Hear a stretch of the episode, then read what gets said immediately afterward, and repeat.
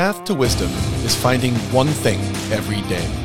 One quote, one story, one conversation, one book, one insight. We all get better one thing at a time. So seek out the thing that makes you better every day. To help get your week off to a good start, here's a thought to guide you on your way. Ask yourself in every moment is this essential? Life is busy. There are just so many things. So many things, in fact, that we added an S to the end of the word priority, a word that by definition meant the one thing, more important than the others, as in, this is my priority. Now, it means the many things more important than the others. We have priorities. In the words of the great 21st century philosopher Michael G. Scott, I mark all my emails as urgent urgent A, urgent B, urgent C, or urgent D. Urgent A is the most important. Urgent D, you don't even really have to worry about. But in a world where everything is urgent and everything is a priority, nothing is. And when nothing is a priority, only the squeaky wheel gets the oil. The issue is that if you don't intentionally prioritize your life, someone else will. Whether we fill our time with trivial tasks so as to avoid doing that one hard thing that we know will make the biggest difference, or we reactively cycle around the wheel of catering to supposed emergencies that keep popping up. If we don't determine what truly is a priority, somehow it seems that everything else finds a way to become one. Most of us know the one or two things we could do today that would make the biggest impact. But those emails just keep popping up. But that client keeps asking to see more properties. But if we say no to this request, we'll come off as rude. But I've only got three more episodes. But, but, but.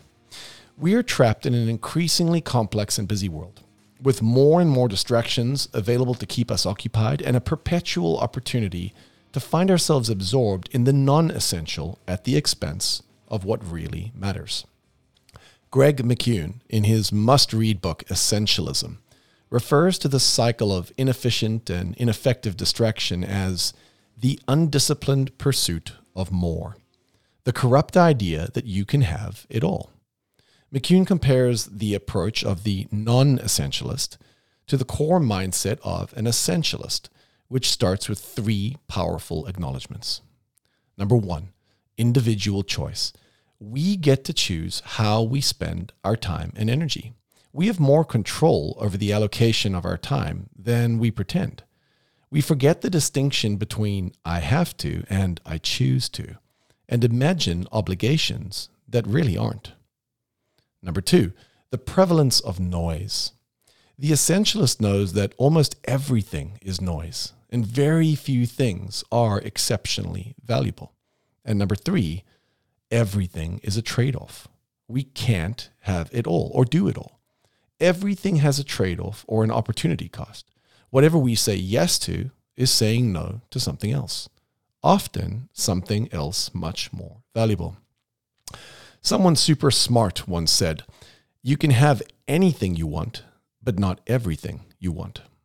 It's amazing what can be accomplished when a person puts their full focus, attention, and energy into a clearly defined mission. People land on moons. They change the course of history and accomplish the impossible when they decide to dedicate themselves to what they consider essential. But when you fail to choose what matters, we choose to make nothing matter. With that said, our highest priority is to protect our ability to prioritize. We have to relentlessly eliminate the non essential, shifting from being all things to all people to less is better. From thinking we have to to I choose to. From it's all important to, well, only a few things really matter. And finally, from how can we fit it all in to what are the trade offs? So ask yourself this week what are the essentials in your world? What are you deploying your resources towards that really isn't essential or that you're focusing on at the expense of things that are essential? Are your trade offs properly prioritized? Are you putting the rocks in first? And what would happen if you reprioritized? started with the essentials, and relentlessly eliminated noise. But what is essential? Well, that's the big question, isn't it? Maybe it's more focused time on your lead generation. Perhaps it's finally having that tough conversation with someone. Maybe it's finally getting your diet and exercise routine in check. Maybe it's a couple of days off to rest. Or maybe it's that long overdue time wrestling with your kids on the trampoline because they've been subtly begging for more of your attention. What essential is, is up to you. But what's essential is that you figure it out. Eliminate the noise and give your attention to what actually matters. So, here is my winning thought for the day take it, internalize it, and use it. Ask yourself at every turn, with every opportunity, with every commitment, and with each decision is this essential? Your highest priority is to protect your ability to prioritize. When you eliminate the inessential, you get the double benefit of doing the essential better. There it is. Let's go make this week a winning week. You got this.